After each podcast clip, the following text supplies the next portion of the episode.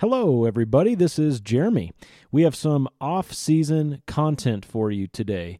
We are between seasons two and three here at the Do Theology podcast, and we like to throw some stuff at you between the seasons that's a little different, not our typical episode format. And so today we're going to be sharing with you a debate that I engaged in at, at the start of November with an atheist. Uh, his name is Benjamin Speed. And the uh, the debate topic was Is God the standard of morality? And if you are a presuppositional apologist, you're just like salivating to be able to debate that with an atheist, right? So it, it was a good conversation. It was interesting. He does believe in objective morality. Most atheists don't, so that made him quite a bit different. But uh, it was it was a fun interaction, and I hope it's a helpful interaction for you as you listen through it, and perhaps even share it with an atheist friend of yours who needs to hear the gospel again. This debate took place on the Gospel Truth. The Gospel Truth is a YouTube channel and a podcast. He takes all the uh, debates that take place uh, live on video on his YouTube channel and he puts them in audio form on his podcast. So you can catch up with those there. You can listen to a wide variety of debate topics um, on on his channel, and his name is Marlon Wilson. He's a great guy, brother in Christ, who just gets guys on to talk out uh, theological issues. Sometimes not theological. They've he's had some interesting topics on there before that have to do with politics and aliens and all kinds of crazy stuff, but mostly Christian theology. And uh, it, it was a great time uh, on there, and I hope to do more debates on his platform in the future. He has allowed us to share this audio on our channel, and so it's our pleasure to share this with you and to say, check out the gospel truth. Go subscribe to his stuff because you you don't want to miss the content that he's able to provide with his platform. Thanks a lot for listening today. Hope this is helpful. Remember to drop us a rating or a review and reach out to us on social media at Do Theology on Twitter and on Facebook. You can also send us an email at show at dotheology.com. Stay in touch. We want to hear from you. We want to know how we're doing and what we could do better to better serve you. Thanks so much for listening and have a great day.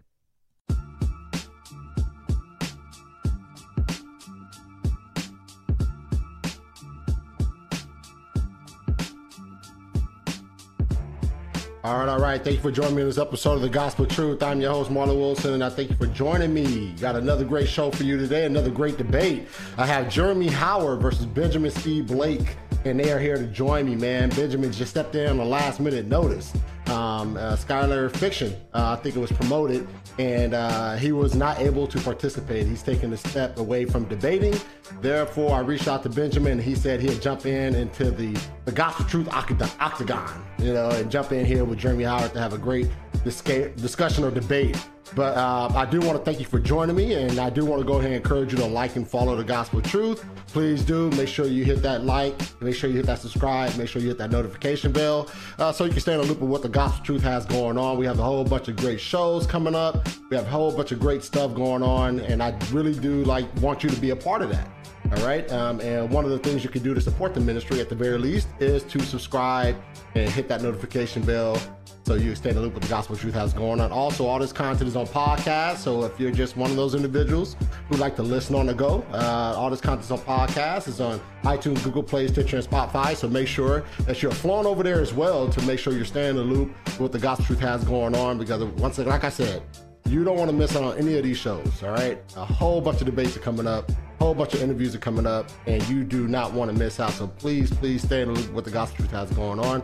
Uh, speaking of shows, I do have a bunch of shows coming up, so let me go over those real quick.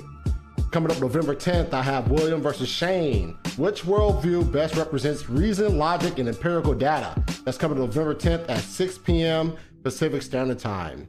After that, I have Stacy versus Justin. Full preterist versus futurist. Was the end of the age and the return of Jesus Christ completed in 70 AD. That's coming up November 13th at 6 p.m. Pacific Standard Time. So stand the loop for that one. After that, should we hold to Sola Scriptura? All right, I have Timothy Anders versus Sun Sun Sona.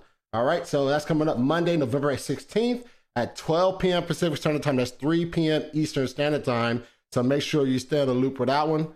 And then lastly, I have David Green and then Jerry Roberts coming back November 21st at 1 p.m. Pacific Standard Time, which is 4 p.m. Eastern Standard Time. Does the Bible teach that God is three and one? So Trinitarian versus a oneness debate. So this should be an exciting time. So make sure you once again stay in the loop of what the gospel truth has going on. Do not miss a show. Please do not miss a show. All right. With that said, I do want to bring my guests in and let them introduce themselves to you guys and uh, get into this debate. What's up, guys? How y'all doing? Hey, doing well. All right, thank you for joining me on this episode. I appreciate you. Hey, Ben, thank you for jumping in this last minute, man. Man, me and Jeremy have been through a bit of a, a, a, journey with this topic here, man. Okay, so the first time Skylar Fiction was supposed to debate, and he just went off the just off the charts. Nobody could find him, and then he finally posted a video saying he was doing his thing, and we're like, "What happened?" He said, "Oh, my bad. I should have reached out to you guys." So then we rescheduled the debate then he left again. This time he's no longer debating religious topics. So uh, it's been a bit crazy for this one. A bit crazy, a bit crazy. So I thank you for joining me, Ben. Thank you for uh, thinking of me and reaching out to me. It was uh, I'm glad to be able to come here and hopefully I can help contribute in some positive ways. All right, thank you, thank you. What's the word, Jeremy? How you doing, buddy? Doing well. Excited to debate the validity of the election. I think this is going to be a great debate tonight. All right, all right. it's, going, to be a fun one. It's going to be a great one, man. I thank you once again for joining me. So before we jump into the format of this debate, I do want to give you a chance to introduce yourself to the audience um, and get, tell me a little about what you do, tell them what you got going on, uh, and, and, share some share, uh, some of the, the, the, the social media uh, aspects you have going on so they can go subscribe, like, whatever they do. All right. First up, Jeremy, if you don't mind, give a quick introduction to yourself, man. Yeah, I am Jeremy Howard. I'm a pastor in Utah. I am not a Mormon. Uh, I just live in Utah. I'm the pastor of Orchard Hills Bible Church. I also write on my website, jeremyhoward.net. And uh, I'm a podcaster. Uh, Do Theology is the name of the podcast that I co host with my friend Ken Chipchase. And you can find me on Facebook. You can find me on Twitter. Uh, those are the two places where I do most of my social media interaction. So uh, hit me up one of those ways if you'd like, and we'll connect. All right. Thank you, Jeremy. All right, Ben, Ben uh, go ahead and be quick introduction yourself, man.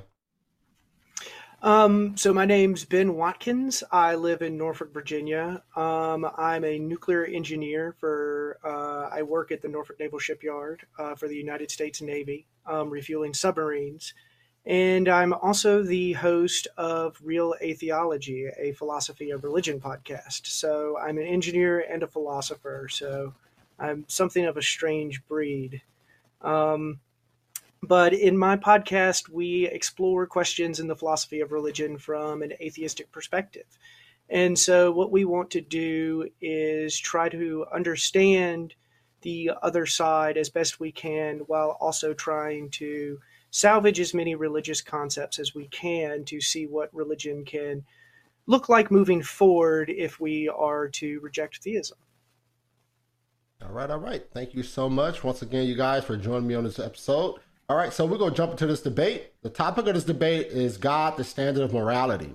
All right, so we're going to start off with 10 minute opening statements. Then we're going to have five minute rebuttals.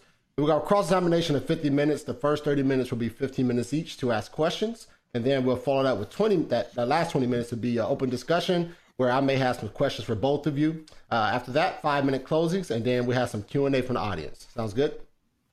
It's good. Sounds great. All right jeremy you're arguing affirmative in this debate so you're up for your 10 minute opening. And let me get your time set up and i'll let you know when to go. Jeremy you got it man. 10 minutes. All right I've got a, a, written opening statement. This is the only thing that I have scripted uh, for the debate. So I'm going to read through this, and 10 minutes is fast. So I will be reading pretty quickly. Um, as I begin, I want to state my thesis to answer the question Is God the standard of morality? I want to answer that with my thesis very plainly. Uh, my thesis is that the Creator is absolutely free to glorify Himself by governing His creatures according to His will alone. Uh, this is a debate about authority. The title, Is God the Standard of Morality, is full of implications. It assumes that God is, that morality exists, and that there are appropriate standards by which we judge the world around us. All three of these implications are right and true, and all people are held responsible for recognizing them. God is ultimate authority. There is no standard above God Himself. What He wills, what He says, and what He does is only perfect always. All of His judgments and commandments are right and pure. He can do no wrong in any way whatsoever. He is the only true and good authority. Morality has to do with the discernment of good and evil. Therefore, any conversation about morality naturally assumes the existence of good and evil.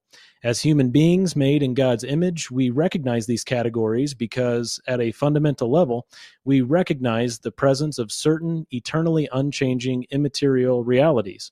We embrace and employ logic, mathematics, scientific laws, and a whole host of other actualities. These eternally unchanging immaterial realities come from the eternally unchanging immaterial God. Thus, if we understand who God is and what morality is, the only reasonable position that one can hold is that the Lord Himself is the standard of morality. A naturalistic worldview is completely insufficient in explaining the fact that good and evil exist. In fact, many atheistic materialists deny categories of good and evil because the very categories demand the existence of a standard outside of themselves. Atheists cannot consistently affirm their own position over and against other positions, since doing so would destroy their claims. It is self refuting to claim that naturalistic morality is better than any other view of morality, since it cannot account for the categories of better and worse. Materialists are unable to assert with any measure of authority that another person's values or actions are evil. Who sets the rules concerning what is right and what is wrong? If these are legitimate categories, and they are, there must be a totally authoritative source who is free and able to govern all of creation as we participate in these categories. Only the Lord can perfectly establish righteousness and justice. Only God can establish law, perfectly defining good and evil for his creatures. Only the Lord is truly authoritative. If God is not the standard of morality, we go on to assume that position for ourselves. Like the rest of us, uh, Ben is fallible.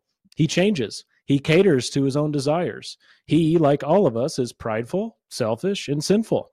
Furthermore, Ben is utterly bound by his limited nature, preventing him from having perfect understanding and wisdom. His judgments could never be pure if he's left to his own devices. We can't have a consistent understanding of good and evil if we reject God as the standard. If we assume the position of God and being our own standards of morality, we end up with just that standards, plural. Differing standards of right and wrong then create chaos and absurdity. It could be right, for instance, to encourage or even demand murderous actions in one place, and equally right to prohibit murder in another place. Two completely contradictory sets of values and axioms would be seen as totally correct at the same time if God is not the standard. This is utter absurdity, and it is one of the evidences of the Christian worldview. Without God, we can't possess a consistent moral standard. Since God is the standard, he is the one who is always right, and all of his creatures are obligated to submit to him. He cannot deny himself. He cannot sin. He is not the author of sin. He is perfect and infinite. The chaotic and absurd worldview of atheistic materialism can be traded for genuine truth flowing from the only true authority. The Lord is the reason we recognize the absurdity of the materialistic system of morality. God has created a universe full of consistency and has placed within each of us the knowledge that He exists. He has given us consciousness and a conscience.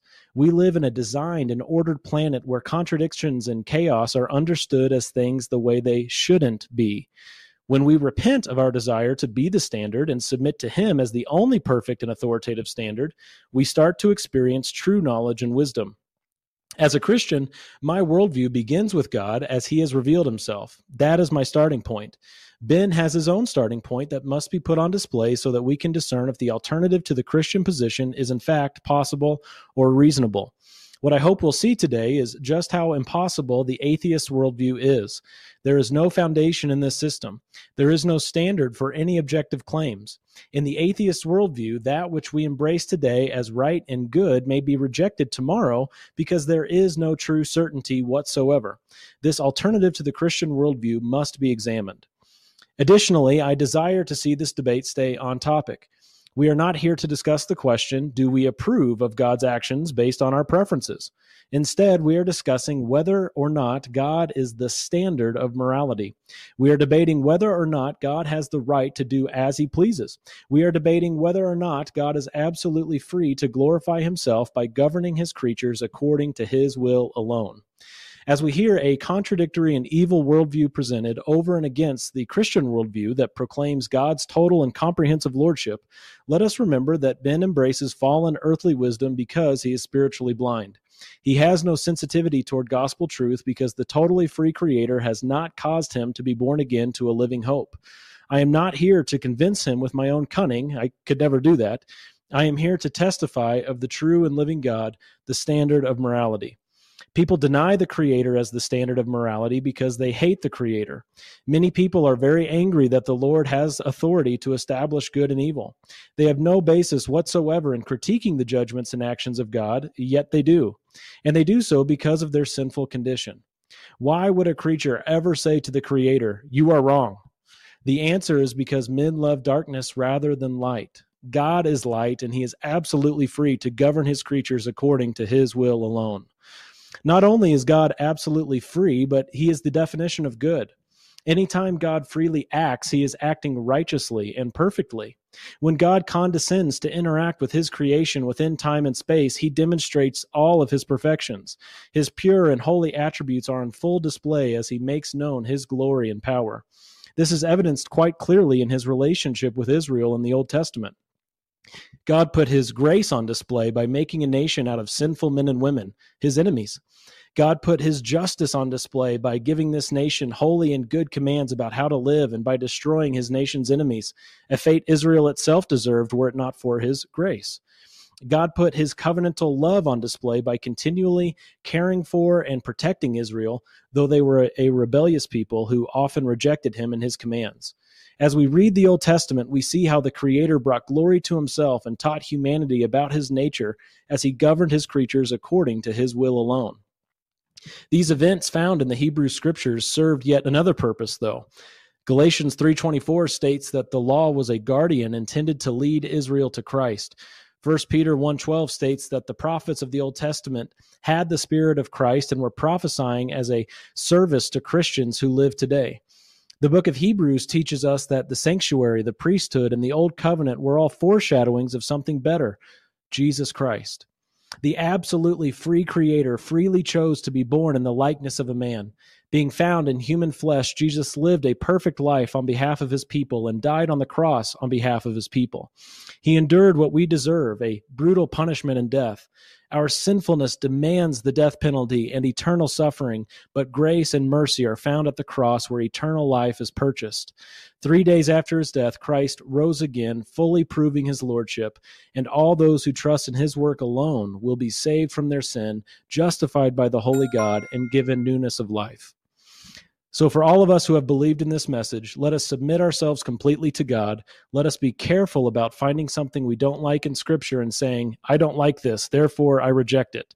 God is God and we are not. Let us imitate Job and put our hands over our mouths, yielding to the absolutely free and good God of the universe. All right. Thank you, Jeremy, for that opening statement. All right, Ben, you are up for your 10 minute opening. All right, Ben, you got it. We've been asked tonight to discuss whether God is the standard of morality or not. I will be arguing that God is not the standard of morality. Instead, I will make a rationalist case that reason or normative reasons are the standard of morality, such that morality is a function of reason more broadly. To begin, let's examine what I mean by reason being the standard of morality. This view is often referred to in the meta ethical literature as ethical non naturalism or anti-reductionism. On this view, some things matter in a moral sense because there are reasons for everyone to care about them. Some reasons are also moral reasons because they are stronger than any other competing reasons we may have. Truths about moral reasons do not have any ontologically weighty implications, i.e., they do not imply the existence of anything other than themselves. Because everyone has a decisive reason to accept the conclusions of sound arguments, We have obligations not to contradict ourselves, and a patient's suffering counts in favor of a doctor trying to alleviate it. Because reasons are irreducible, normative truths about intrinsic value or what is morally good or bad are primitive, meaning they can be neither analyzed without remainder nor totally restated using non normative terms and concepts. Something might be intrinsically good if it is in itself good or worth achieving in its own right, and something might be intrinsically bad if it is something we should try to and avoid. Some things might have intrinsic value in the sense that we have reasons or it is rational for us to want them for their own sake, regardless of what anyone may desire or would choose after some rational deliberative process. For example, justice requires us to cheat, treat similar cases alike. Prudence requires we have equal concern for all parts of our lives. And benevolence requires us to treat the good of others as much as their own. But I need to say something here about our moral responsibilities or moral obligation. The central question of ethics or moral philosophy is to consider what we should do in ways that matter. Moral autonomy is the self-governing self-governing of reasons and principles without the imposition of an, any external influences. As rational animals, our reason implying capacities of self-governance when considering what we should do is essential to our concept of moral responsibility. Unlike the externally imposed commands of an authority or the legislation of a state, moral reasons and principles are self imposed. We are morally accountable to the self contempt and inner abhorrence of each of our own consciousnesses. Our moral responsibility is the status of morally deserving praise and blame for our acts with respect to what we owe to others or our moral obligations. For us to be morally responsible for our acts, we must consciously reflect on our situations, form our own intentions, and then self direct what we believe to be the right course of action. We could not accept an unqualified claim on our intentions by an authority or a legislator when deciding what we should do. Such a deliverance of will or subjugation is incompatible with moral autonomy because it opts out of moral reasoning and responsibility altogether. We could neither give moral criticism nor advice to an authority or state that has an unqualified claim to our obedience. We've now arrived at our first objection to the claim that God is the standard of morality.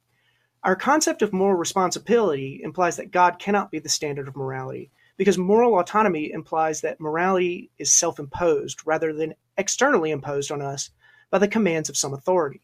This argument is most clearly understood in Kant's famous formulation of his categorical imperative he called the kingdom of ends, which is a world where everyone autonomously wills their own deserved happiness by acting from a sense of duty for its own sake. I want to now turn my focus squarely towards my case that God cannot be the standard of morality. When we characterize a moral truth, we give neither a causal nor empirical description of it. We characterize justifications of how we think and act in the logical space of reasons.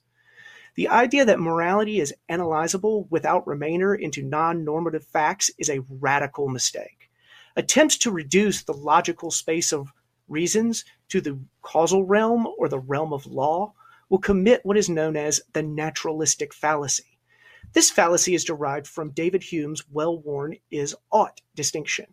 According to Hume's objection, there's a fundamental difference or metaphorical gap between non normative facts or is statements and normative facts or ought statements. To confuse these two different kinds of facts is to commit the naturalistic fallacy. In the case of God and morality, the property of being forbidden by God would be a concrete non normative property. But the property of being a wrong act would be an abstract normative property. These two kinds of properties could not be identical because they are in different non overlapping domains.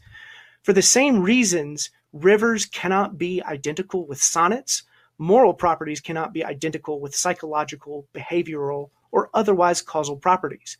We can call this the normativity objection. I would be remiss in my duties as a moral philosopher if I did not say something here about Plato's famous Euthyphro dilemma. According to this objection, if there is no reason for God to issue one command rather than another, then morality is arbitrary. But if there is a reason for God to issue some command rather than another, then morality does not depend on God, but instead on that reason.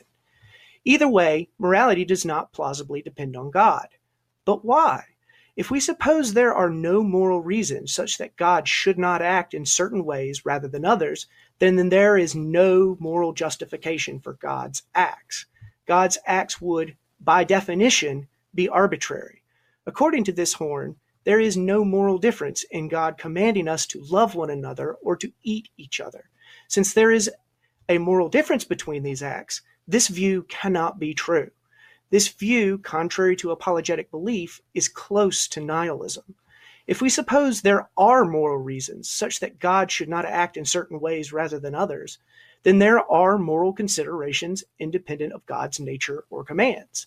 According to this second horn, God's acts are morally justified because there are reasons constraining God's acts in morally important ways. This second horn is closer to the truth. Some people may object that God's commands are constrained by his necessary nature. So God's commands are morally justified by his internal reasons. This supposed third option insists that there are reasons for God's commands, so they are not arbitrary. These reasons are internal to God, so morality still depends on God. And these reasons are morally important. I want to head off this objection by distinguishing internal reasons from external reasons at the very start. God's internal reasons would consist of causal properties or a subjective motivational set. But external reasons are independent of any subjective motivational set. They are what's morally important because they are the considerations counting in favor of having one subjective motivational set rather than another, i.e., God having a loving nature rather than a hateful one. Internal reasons are morally unimportant. So the supposed third option is actually just a modified first horn. The binary choices of having a moral reason and not having a moral reason cannot present us with a genuine third option to this dilemma.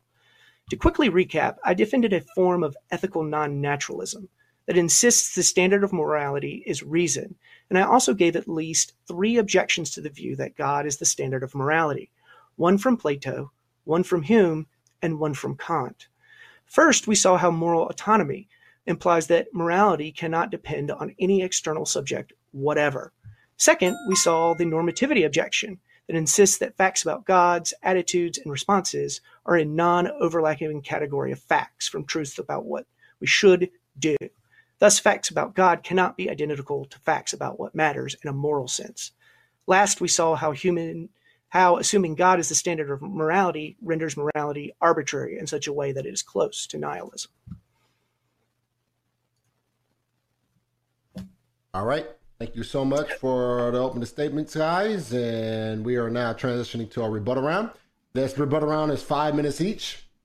Uh, start with Mr. Jeremy Howard. You're up for a five minute rebuttal. All right. So, um, basically, what we heard in Ben's opening statement was a lot of philosophical terminology that I hope um, the audience will spend time learning if they don't know those those terms. Uh, spend time researching.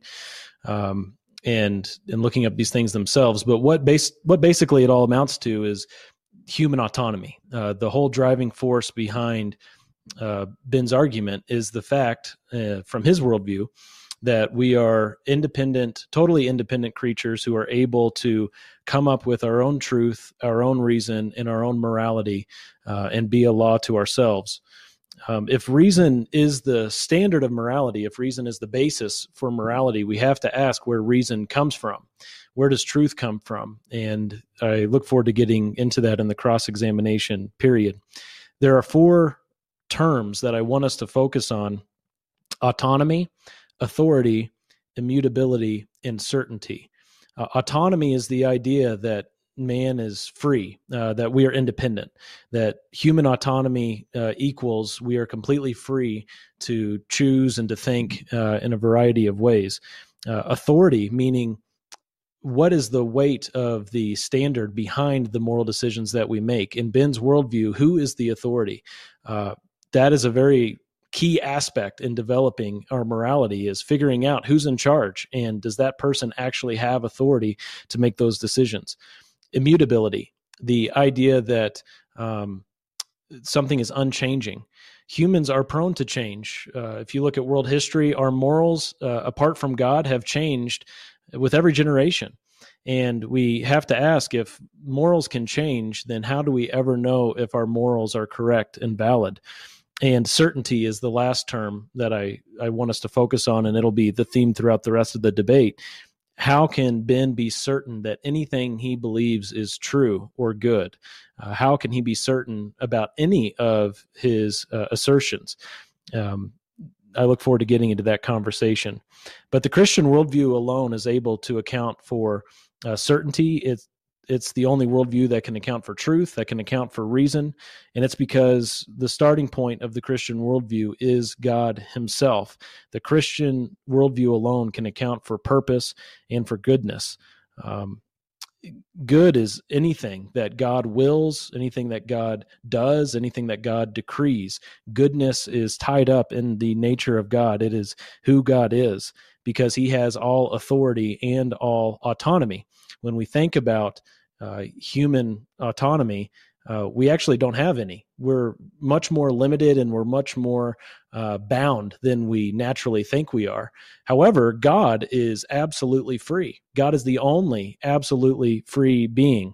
And his attributes, his goodness, isn't arbitrary, as was implied uh, in one of the arguments in Ben's opening statement, but anything that God wills or does or decrees is eternally beautiful because it's all his design. He is the self-existent one and all that he is is good by his own design. Um, and as we as we are able to interact back and forth and ask each other questions, I look forward to to getting into that more. Um, but as we go on, think of those four terms: autonomy, authority, immutability, and certainty. All right. Thank you, Jeremy, for that rebuttal. All right, Ben, you're up for your five minute rebuttal.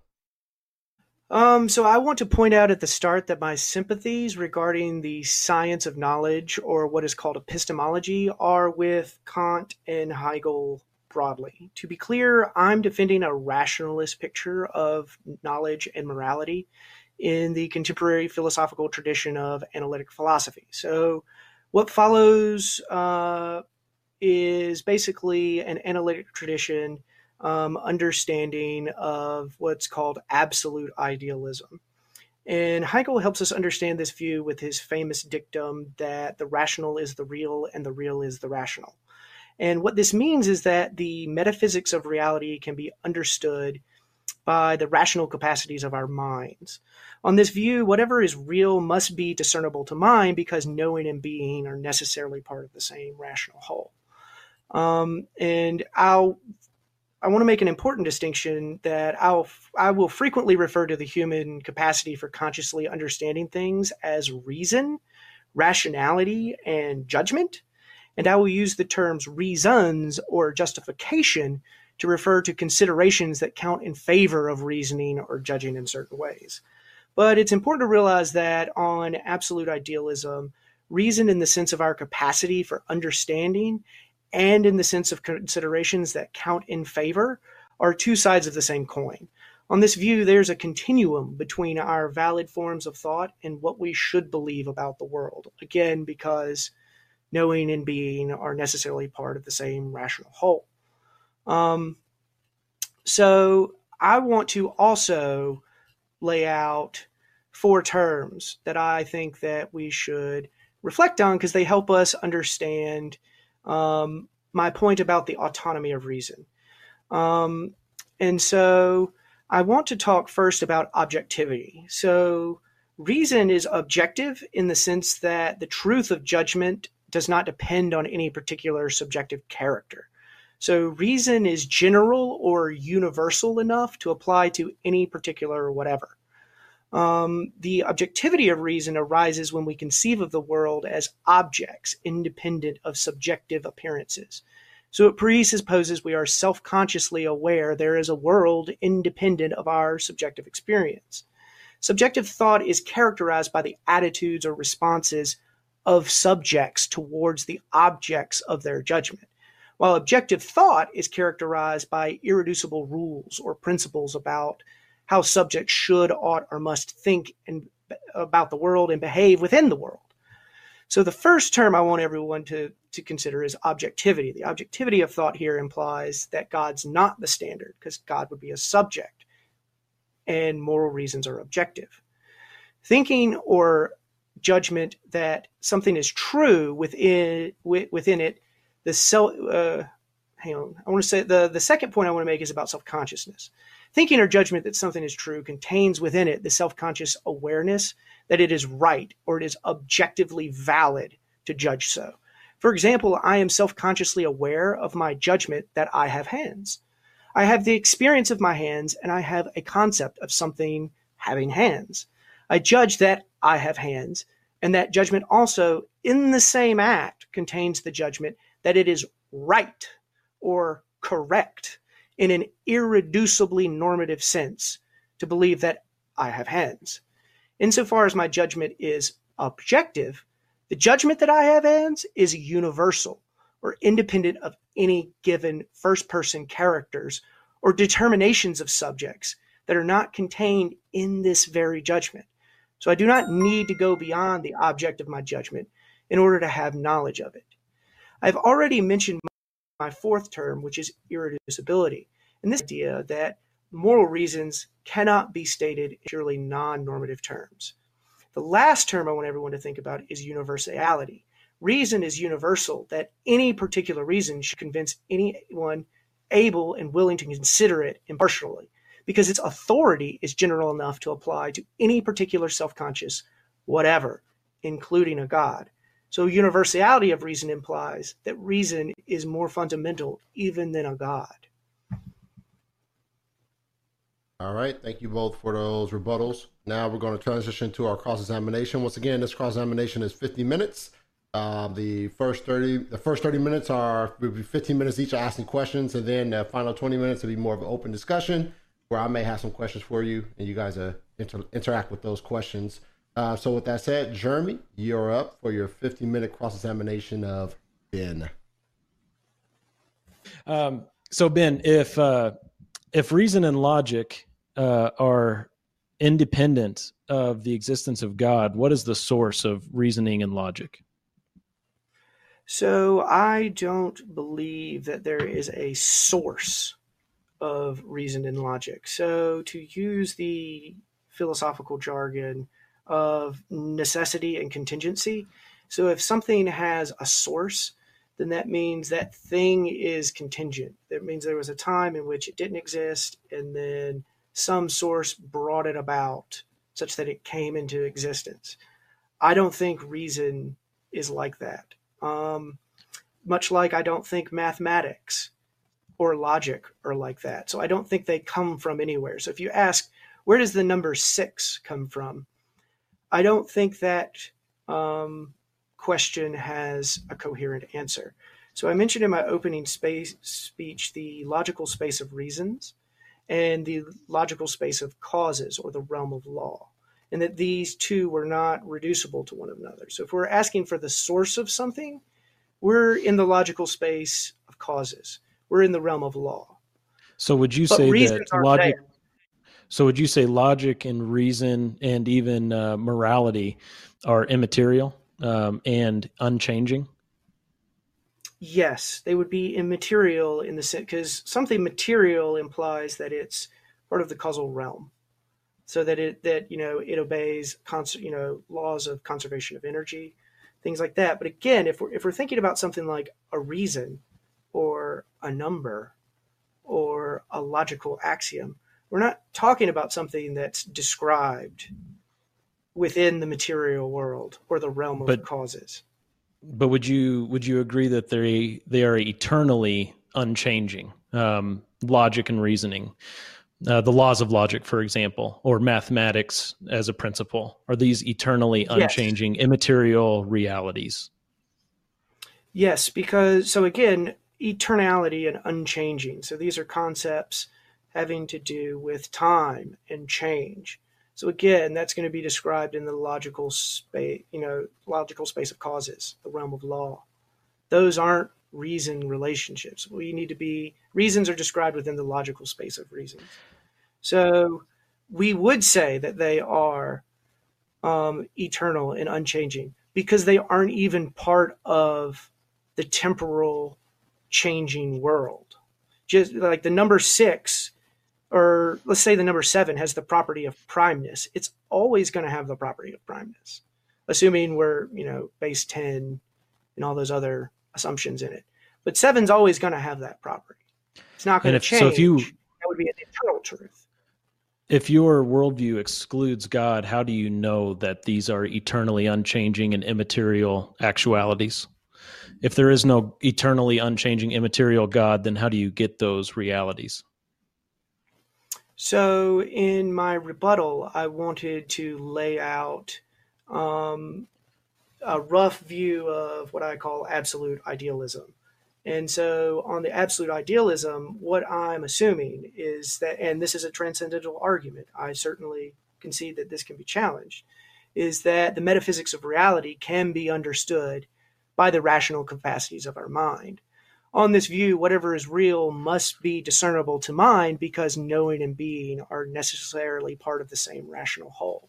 So, because we are rational animals, and we are also animal uh, rational animals that are part of the same whole, because we are rational beings, we are still part of the same rational whole. The world must also be rational, such that our minds can discern truth in it. Now, that doesn't mean that we're infallible. That doesn't mean that our reasoning capacities are omniscient, because they're almost certainly not. But it does mean that there is a structure to the world to which our mind can fit to, much like a puzzle piece. Puzzle pieces can fit together. How and do you so know I think that's so. This is part of um, Kant's transcendental idealism, um, taking to Hegel's conclusion into absolute idealism. So again, this is a transcendental argument in the sense that I believe that this is this has to be the case for us to know anything at all, um, and to know anything in and of itself. So not just merely the appearances of things, but also understanding things in themselves. So Kant's view of idealism is often seen as incomplete because there's these weird things in themselves. The Hegelian turn says, no, we can know things in themselves. We do we do away with things in themselves by thinking that knowing by um, transcendentally arguing that knowing and being are one and the same, such that our minds are part of the same rational whole, and that rational whole comprises the logical space of reasons, which our causal world operates within. So that's where so what, mathematics, that's where logic, that's where possibility, that's where morality, all of that comes into play in the logical space of reasons. Why do you choose that starting point as opposed to um, the Christian worldview that starts with an eternally unchanging immaterial God that can provide um, the foundation for these eternally unchanging immaterial realities? Um, you said that you said or sorry, you said that Kant and Hegel that you believe they provided the foundation for that. Um, why start with man's ideas? Why not start with the God who has revealed Himself? Well, so the easy answer here is that I'm an atheist, and so um, I don't believe that God exists. So that so that option just isn't um, available to me. Um, but there's the question is certainly much deeper than that, and that's not a sufficient response. The reason one of the the the, the reason that I laid out first um, comes from Kant, which is the autonomy of reason, and so I believe that the autonomy of reason um, implies that we should be like when we're thinking about what matters, when we're thinking about the questions that are important, we're asking questions in a reason implying sense. We're asking questions that call for reasons as answers we aren't asking questions that call for an authority to answer them. They're reason implying. So things might matter in an authoritative command implying sense, but they also matter in this reason implying sense. And I think the reason implying sense is the one that's morally important. So that's one reason why I start there. Second reason I went into is the is ought gap. So I think that there's a fundamental difference between facts about the way the world is or the way God behaves and facts about how things in the world should behave, including God. So I actually think that my view is the only view that makes sense of the theologically important claim God is perfectly good. Um, that claim is meaningless if goodness just is godness. We aren't. But you don't believe in God, uh, and you've. I mean, from the beginning, you preclude the possibility that God exists. Therefore, no. How is it possible that your uh, logical deductions there can um, can provide the only foundation for saying that God is good? So I am an atheist, but I'm an atheist for other reasons. So I'm not ruling out God here. So I'm not doing philosophy of uh, well, I am doing philosophy of religion here, but I'm also I'm doing more fundamentally moral philosophy. So when I'm defending what is called ethical non-naturalism, this view is compatible with both theism and naturalism. It's by no means a naturalistic view. It's by no means an atheistic view. In fact, this is the view that I would I would think some things matter in this irreducibly normative reason implying sense, I'm more confident about that truth than I am about the truth that God does not exist. So, this is a view that informs my philosophy of religion because I think that reason is more fundamental. One, because of the autonomy of reason. Two, because of the is ought gap. And then the third reason was because of Plato, the Euthyphro dilemma. So I think that if we try to insert God, the radically dualistic metaphysics of God, into the clockwork of ethics, we don't get anything value out of it. And in fact, we end up with an arbitrary um, moral view that's close to nihilism. Okay. So that um, those are the reasons why I rule God out of objective morality. The autonomy of reason, comes, the and arbitrariness when it comes to authority, uh, authority can be defined as the power and right to give orders and require obedience. Uh, can you agree with that definition? The power and I right can, to give orders and require to, obedience. I do want to point out you're saying the power and the right. So when you say that this power has the property of having some right, you're assuming my view. Because that right rights are something that would be that are irreducibly normative. They're not the same thing you know as some command by god. There's there's you're saying that they have a justification such that it's morally this, permissible i just grabbed this from google. It, so so yeah. bef- i mean not not necessarily in the context of of anything about god and morals but just the the idea this yeah. was copied from uh, Google define authority, the power and right to give orders and require obedience. Broad strokes, is that agreeable? Yes, but I, I, want to focus on that concept of the right. So when they say the power, they're they're saying the ability, but when they say right, they're appealing to a justification. They're appealing to something independent of God that makes it the case that God has that right.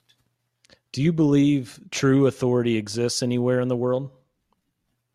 true authority. Yes. So a police officer has a true authority within a society, within a social contract.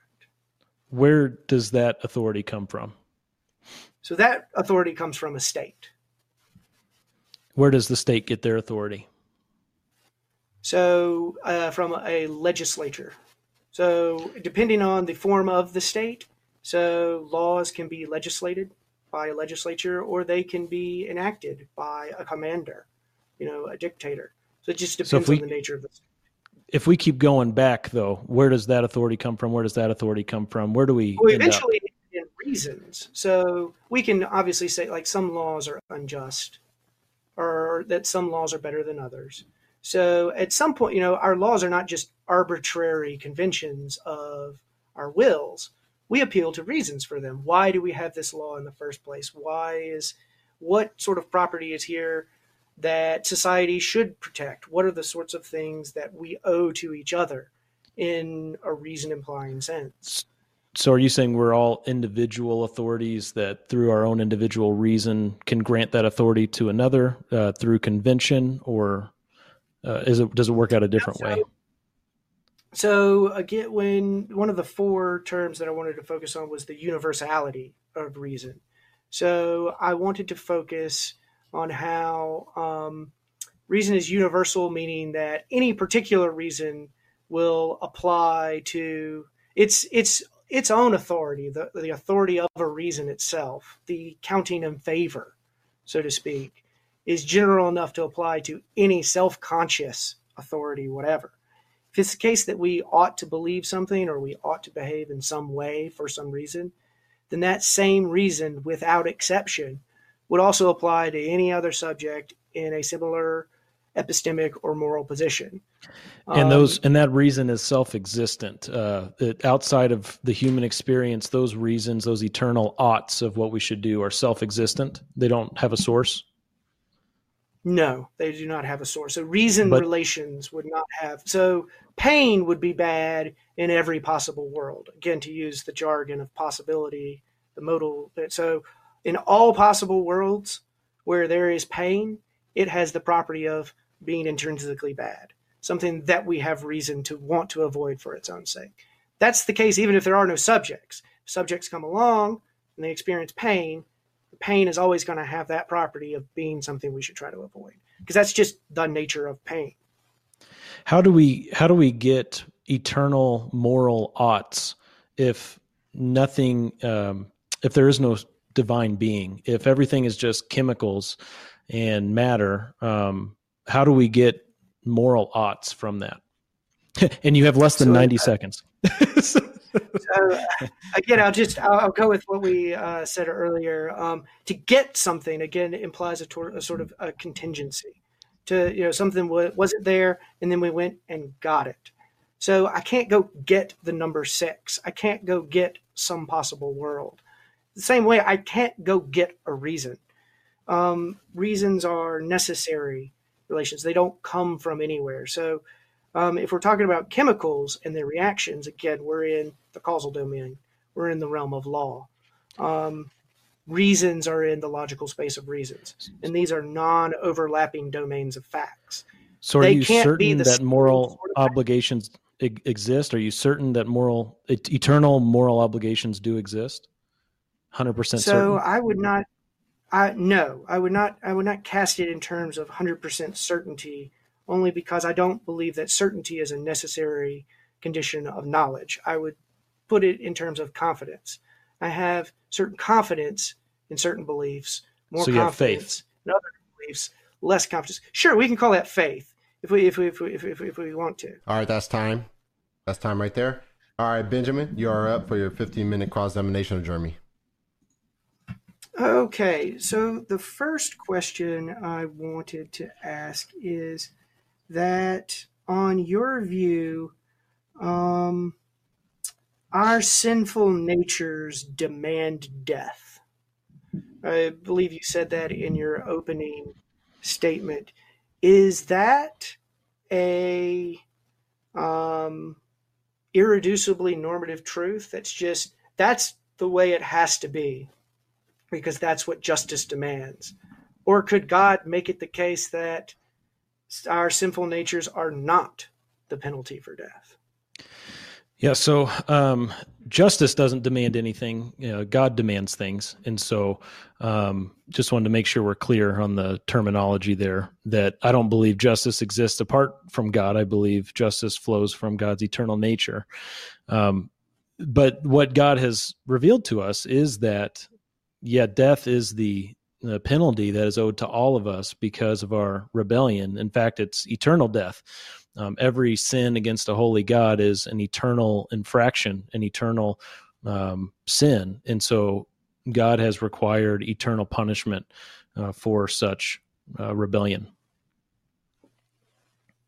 So He could make it such that our sinful natures um, don't demand death. He could just say that well he he can't deny himself and so um, every every decree I'm every uh, he could change his mind. Is he omnipotent enough to change his mind? He he cannot change his mind. He's immutable, so he cannot deny himself. That would be inconsistent, and God is the ultimate consistent being. Ultimate consistent being. And so if our sinful natures did not demand death, God's nature would be inconsistent.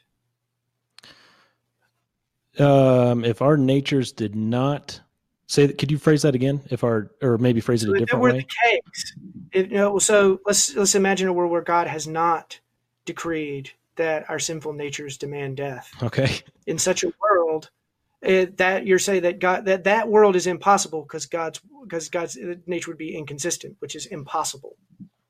Yeah, I mean, we could we could come up with all kinds of hypotheticals of what ifs, um, but reality is all that matters, and God has revealed that to us. Well, I, I realize that this is what we're judging reality to be, but then the question is, how should it be? So you may you didn't make you your your question your statement was that our sinful natures, the, the penalty for that is death. We are deserving of that. We are blameworthy, such that we should, ought, or must be put to death. Yes. So to me, that's why is that the case? Why can't God just change his mind? If you're going to then say, well, because that would be inconsistent, well, again, you're appealing to a normative standard independent of God to say that his nature would be inconsistent. No, no. So um, the reason why it demands death is because God would be unjust to let any eternal punishment go unpunished. Um, so, so therefore, unjust. So, so justice is something independent of God. You're saying that God would have the property. No, no, he would. Unjust. He has revealed himself as just. Therefore, he would be denying himself if he were unjust. Yes, but that's just saying that he would be he would be judging himself some way that he's not. But I'm not. Uh, we're not talking about how God would judge some situation of how it is. We're judging it how it ought to be. And you're saying that God judged it such that it ought to be the case that we are blameworthy for our sinful nature, such that we should be put to death. He whatever, made it that way. Whatever God wills, decrees, or does is the way it ought to be he is the absolute standard in every sense. Yes. I on on my on my thought experiment, I'm conceding all of that. So you said earlier about you know we can do all these what ifs. Well, this is a what if that. Okay. I'm, I'm, I'm using your concepts. okay. So we're talking about uh, we're talking we we're saying that there's God created um persons on on your view and then he made it he he orchestrated their creation such that their very natures make it the case that they're blameworthy such that they should be put to death. He made it that way. Have you read now, genesis? not. Yes but no, okay. I'm, I'm independent of the bible here. We're I, I don't operate that way. uh, well so the question is what i mean. Your answers i'm totally with you I'm totally with okay. you. Your answers all right appeal to the Bible. The question we're asking is God could have made it the case that our sinful natures didn't demand death. There is no standard that makes it the case that God has to do it this way, external of him. Where, where your view excludes that. So God could have made it the case that our sinful natures didn't demand death.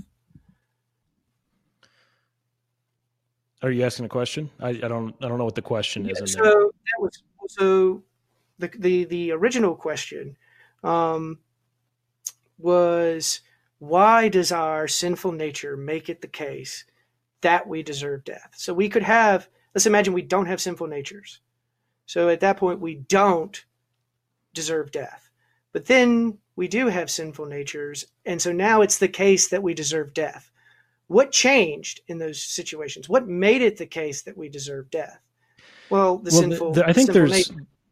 I don't think there's much value in going down the hypothetical route. As I mean, as a presuppositionalist in my apologetics and as a just a Bible believing Christian, Uh, my only concern is with reality. And when we bring in hypotheticals to try to prove some sort of philosophical point, I think it's a major distraction from from what is real. And um, I can't entertain the idea of what if we didn't have sinful natures because uh, that has been the case of every human being since the first human being um, and their original sin.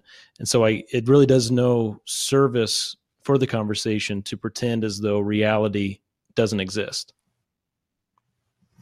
Uh, that's fine. Um, but again, so morality is in the logical space of reasons. Not in the logical space of causes. So we can come up with any wild scenario we want to in the logical space of college causes, like trolley dilemmas are a famous example of them. And our moral intuitions should give us the right answer. Our moral intuitions, in combination with our moral theories in applied ethics, should. I think you're supposed us, to only be asking questions during this part. That's I, fair. I think that's um, yeah. Yeah. So, um, let me try to ask it in a different way then. Um, if our intuitions are to give us the right answers, then they should give us the right answers to our moral questions, even in hypothetical scenarios. So when I come up with a hypothetical scenario, could God have made it the case that our sinful natures did not demand death? We can apply our moral intuitions in there we can uh, take is, the moral theory that we have. Yeah, yes, it is. It, it's it's. It, I'm, I'm getting to the question. So, because my question is, why couldn't God make it the case that our sinful, the punishment for our sinful natures, was not death? What fact makes it the case that God couldn't do that? Because if there is a my, fact, my thesis is that God is absolutely free to glorify Himself by governing his creatures according to his will alone. So any why question regarding why did God do this or why didn't God do this is because he gets the most glory out of whatever he chooses to do. That's his whole purpose in in all of this. So um, we don't know all the details of, of the why questions or the hypotheticals, but what we do know is that God is doing whatever he pleases in the heavens, and what he pleases to do is bring glory to himself. So your conception of of authority had power and the right. So you just described God's power. God has the freedom to do whatever. Like, and I'll grant you that. That's what God, an omnipotent being's ability would be. My question, again, is with is not like the it's asking about the justification. It's about asking that right. You said that God has the right to do whatever He wants um, in order to have that right, you have to appeal to some sort of substantive moral fact. And that substantive moral fact will be independent of God. So, what are you appealing to when you say that God will be inconsistent if he were to make it the case that the punishment for our sins was death? If he made it that's not the case, he would be denying himself, and that's called inconsistency. And he, he cannot deny so himself. He wouldn't, be, he wouldn't be denying himself in this situation, he would be making it the case. No, he, he has that, he has said he well, and you're supposed to be only asking questions. By the way, we have an open discussion part next. But the uh, yeah. when God has revealed that the punishment of sin is death, for him to go on and say that the punishment for sin is not death would be denying himself. I can't pretend that my worldview doesn't exist to defend my worldview. My worldview is rooted in Scripture, and we have what scripture says and i can't set that aside and then try to defend it without it I, I, need my worldview in order to defend my worldview. So does everybody else who seeks to do to defend it. Okay. So i'll i'll leave that one then and move on to um, what may what makes it the case that we ought to obey god we are his creatures. Uh, we were created to honor and glorify him in this life. We were made in his image, and we are made to uh, steward the earth in light of his commands for us. He has revealed those to us in his holy word, and it is our moral obligation, our moral responsibility to honor and glorify him in every area of life as his image bearers. So, but I'm asking what grounds that obligation. So, um, this isn't a fact that you're appealing to that's independent of God. Is this something that God has also commanded? We should obey command God because God has commanded that we obey Him.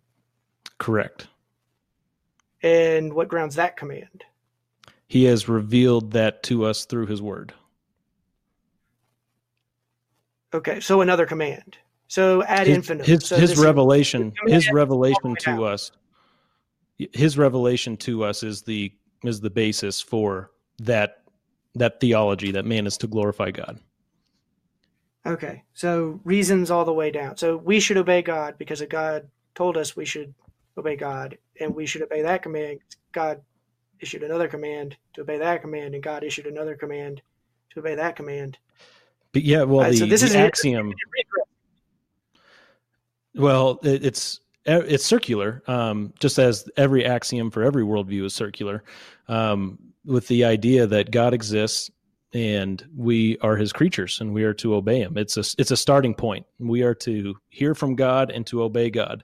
Um, that is the starting point of my worldview. So would you admit that your view is circular in that sense then? Just like every other worldview, my axiom, my foundation for the worldview is is circular. Yep. Gotcha. Okay.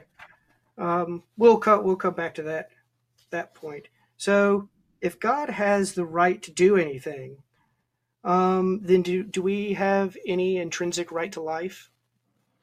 In the such that we have a categorical right that should be respected, or can God just strike us down whenever He wants?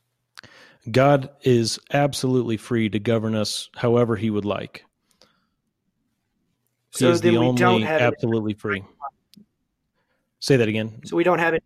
We don't have an intrinsic right to life. Then we have a contingent right to life. We have the we have whatever God freely chooses to give us is what we have. And so as human beings if well it depends on are you talking about physical life, spiritual life? What do you mean by life? An intrinsic right to life and an intrinsic right to continued existence, such that it would be wrong for someone to kill us. Yeah. So when it comes to the uh, respecting of the image of God, the um, that's the basis for why murder is wrong in Scripture. It is wrong to take someone else's life because that person is made in the image of God, and God has all authority over human life. If God decides to take someone's life, He is never wrong in doing so because He has authority over it. Man does not have authority over someone else's life. Only God has that authority. So those those are why murder would be wrong on your view. I'll concede all that. My question is very specific. Do we have an intrinsic right to life or not? If we have an intrinsic right to life, Based on the image of God, yes. it would be Well, so. no, but God not- could God- kill us. Well, it depends on who the subject of the sentence is, who's doing the killing, because God is not a man Universal. that he has to. Well, no, because God and man are in two fundamentally distinct categories. There cannot be the same principles uh, over God and over man because we are two fundamentally different beings. Mathematical principles. Do mathematical principles apply to man and God? He is the source of all logic? mathematical principles. He is the triune, eternally immaterial, existent being, and we are finite in every way. So we are two All right, totally that- different That's beings. time, right? That's time right there. Okay. All right, so now we're going to transition to our 20 minute open discussion um, where I have a couple questions. I don't have too many questions. All right, so Jeremy, how can God be the the uh, the standard of morality uh, when we see all the evil in this world? How is He the standard of morality? Him being God, He controls all things. He decrees all things. He's sovereign over all. We see a bunch of evil in this world. How can He be the moral standard? Sure. So, what humans do in flowing from their sinful nature um, is not traced back to God as far as Him being the author of it. Uh, the scriptures clearly state that God is not the author of sin. Uh, God cannot sin. Um, God's nature is perfectly good in every way. As far as what God allows to happen and what God ordains to pass, again, He is absolutely free to allow those things and ordain those things. He is the only absolutely free being. and he is ultimately absolutely free to glorify himself by governing his creatures according to his will alone. If we look at the world around us and say, uh, boy, I really don't like that. God must not be good. Well, we are then using our own finite, fallen logic and reasoning and preferences to uh, evaluate God's performance, and that is getting the creature and creator relationship backwards. Uh, it's hard for some of us to swallow, but God is absolutely free to glorify himself by governing his creatures according to his will alone. What do you say to that? Uh, what do you say to that, Ben? Um, Jeremy says that God is able to govern as he pleases, even if evil is in this world, he still governs as he pleases. It, it's for the glory of him. Um, so that's why we may see some evils in the world. Uh, and yet he still has the standard of morality. He is still the standard of morality. What What are your thoughts on that? Um. So I think that if we're going to make um, God the standard of morality, then we essentially lose the theological important claim that God is good. I think that claim then becomes trivial or vacuous of any meaning because when we say that God is good on this view, we're just saying that goodness is godness, is godlikeness. So when we say the claim God is good, the only thing that the only fact that we've stated is that God is godlike. And that's not a statement that could um, help us understand what his character is like. So if I said that the old man down the street was a good person, you could maybe start to infer certain things about his character. But if we say that God is just godlike and that that is the standard for goodness, we can't say anything about his nature. It could literally be anything. He could be like a cosmic Hitler, and then that would, by definition, be goodness. And so, in an ironic twist, I think the, the problem of evil doesn't even arise here because you've already denied that God is perfectly good or that this evil is morally important such that it matters for a perfectly good being to respond to them in certain ways. So in a way you've just already, you've just denied that God is perfectly good. And that's how it's avoided the problem of evil. Did, and so I think deny, that's a, did, did you deny that God was perfectly good, uh, Jeremy? No. that that would be fatal to my worldview.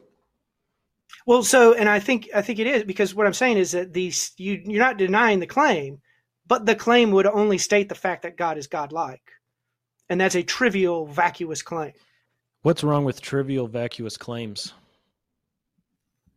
Uh, they don't give us any substantive information, so they can't help us understand something we don't already know, nor could they help us make a decision one way or another. And where why is that virtuous to get more information and uh, be able to make decisions? What's where's the value and virtue in that? Uh, knowledge is in itself good, so it's something worth pursuing for its own sake. Why? Um, but it's also instrumentally useful.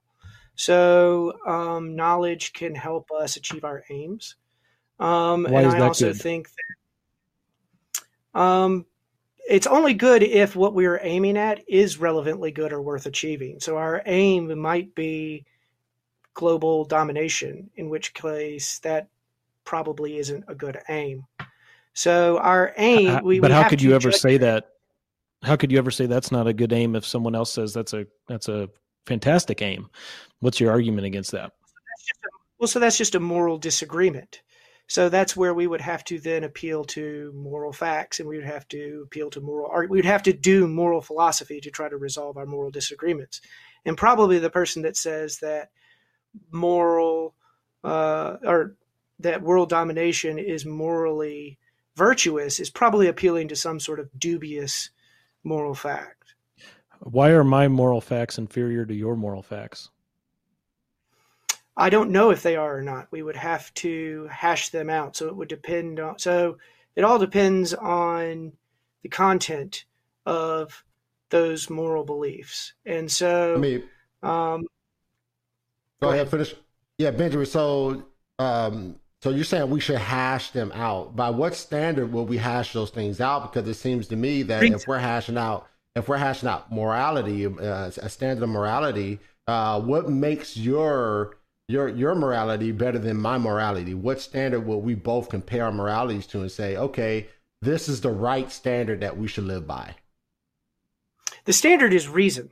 Um, so that's how we're going to make progress. That's going to be the common ground. So if we're having an ethical disagreement about what we should do, um, we're not having a beauty contest. We're not fighting one another. We are appealing to reasons. We are appealing but, but to you said that your reasoning is uncertain, right? Some so I frame it in terms of confidence. So I don't think that certainty is a necessary requirement for knowledge. So it's all faith. A, your is faith based. If you want to call that faith, sure. Um, doesn't bother me. Well, that is what um, confidence means. Well, but there's, you know, I have more confidence in certain beliefs and less confidence in other beliefs. And so these confidence uh, intervals are evidence based. So if some piece of evidence or some piece of our, our argument comes in for some view, that's going to change the confidence of it. So this is when in probability theory is. But don't you use your reasoning to evaluate evidence? Isn't that circular? Because it sounded like so, earlier when I when I admitted circularity, you made it sound like that was a bad thing. But isn't what you're putting forth circular also? No, because it's I'm saying that reason is primitive. So I think the only way to avoid the circularity objection is to say that reason is fundamental. So I think that either reason is irreducibly normative, like I say, or there just is no thing called morality because you would How run you, into. But, but you came to that conclusion based on your reasoning. Yes. So that's circular, right? No. So you said reasoning is irreducibly irreducibly normative, and you came and you came to that conclusion based on reason. So, reasons or justification are considerations that count in favor. But now, reason or the capacity for rational thought, that's something different. That's the ability to be aware of and respond to reasons. So I'm using my ability to rationally understand the world, to understand reasons within the world. So again, I'm a Hegelian. So I believe that there is this connection between our minds in the world. The world is rational such that we can understand it in and for itself. I mean, isn't the world contingent on something else, though? I mean, if we have all these laws that we have in the world, we have all these things that we live by logic, morals, these different aspects that we live in the world. Um, where where are those things coming from? I mean, they're immaterial, they're abstract, and they're where are these things coming from? Where where where would you say these things are coming from? So I think that's that the question doesn't have an answer because I don't think they come from anywhere. So again, come from implies this contingency. It's saying that that um, these facts could change, so that there could be a possible world that's identical to our world in all of its non-moral features, but in which the Holocaust was morally right or virtuous. And I think that's just a ridiculous. I think that's just absurd. That can't possibly be the case. Well, an implication of that is that moral truths are necessary truths. They're they're true in all possible worlds. They don't come from anywhere. Just like mathematics doesn't come from anywhere, logic doesn't come from anywhere. Possible worlds, modality. If I say it's it's possible that I married a different woman, or it's possible that I had a different child, or it's possible that I lived in a different place. These are not um, contingent things. These are necessary things. That, so, Jeremy, what, what do you think about that? So, okay, so these are not contingent things; these are necessary things. What would you say? How would you respond to that? Um, yeah, what, what are your thoughts on that? I just think what we're hearing is a reflection of the image of God and the conscience that God has placed within everyone. Um, I would hope and I believe that Ben would say the Holocaust, to use the example he just used, uh, that the Holocaust was an evil event in history. To do that was evil. Um, why does Ben believe that? Why does okay, all right, good. Um, why do the majority of people believe that? Um, it's because intrinsic to us, because of uh, God and God creating us and creating us in His image, we are able to make moral judgments that reflect uh, truth. And um, trying to explain that without God leaves you with basically saying that morality itself, along with reasoning, along with mathematics, the laws of nature, etc., that those are all gods because they're eternal, they're eternally unchanging, they're immaterial, and we are obligated to follow them. And if they have no source whatsoever, but they exist independently on their own, then basically we find ourselves worshiping those those things without any justification as to why they exist. Ben? So reasons are justification. So this is where my view avoids any sort of circularity. So if you ask for a reason for some other reason, you're just going to get another reason. That's that's just how it works. So some things matter eh, because there are these necessary reasons to care about them. So it avoids a circularity because it might be the case that nothing matters. I have to leave open the possibility that nothing has this property of being intrinsically valuable or that there are no obligations such that we owe things to other people. I so, do think it's the uh, case. If you have moral moral moral reasoning, right? So reasoning we have a we're reasoning to uh, an our morality, right? So would you say that reasons are an abstract thing, immaterial thing, or something physical? Abstract and immaterial.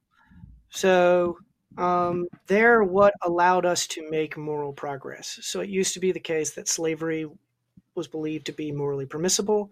We now all recognize it as something that's morally wrong.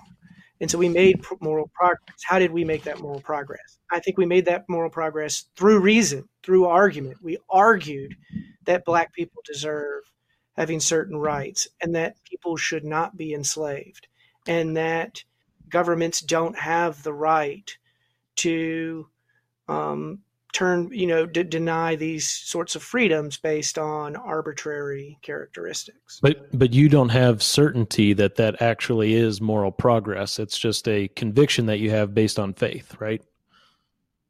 Well, so it's a confidence that I have based on the facts and the arguments, the reasons that I have available to me. So again, I don't have to be 100% certain about something in order to know it. I could have varying degrees of confidence about some belief depending on what facts I'm aware of and the arguments that I'm aware of. But in your worldview, it is absolutely possible that we actually went backwards morally when we ended the ended slavery and the slave trade was abolished and all of that. It, that's it's absolutely possible that we went backwards, right?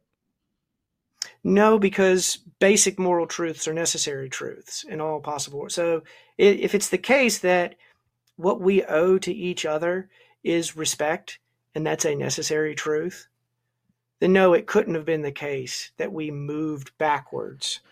Um, How would you defend that against somebody who who says it's a necessary truth that we shouldn't respect each other? It's a necessary truth that we should have yeah. the slave trade again. I mean, how do you even defend that if you don't have certainty? Uh, but again, by doing moral philosophy, by appealing to argument, by then taking those claims and using thought experiments, the uh, possibilities that you were resisting earlier, where you thought, well, oh, I just, I, you know, I can't really entertain these ideas. Well, that's where we that those are the tools that we use to help other people see um, where they've made some mistake. Are you certain of that? Reason. So I have a high confidence of that. So okay. I, again, well, so you can't say it with certainty, right? Well, so I don't need to because certainty is not a necessary condition of knowledge. I don't have to have certainty. Are you certain of that? Knowledge. I do, no, and I don't need to be. Okay. Are you certain that you don't need to be?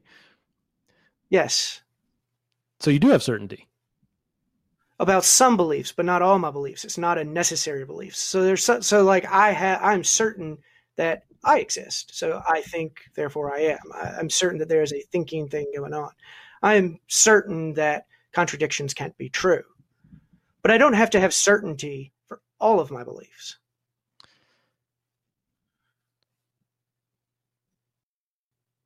No for thoughts. I thought y'all was about to keep going, man. I, I so, I just started asking questions. I thought I'd back off. All right, all right. um, so I, I guess um,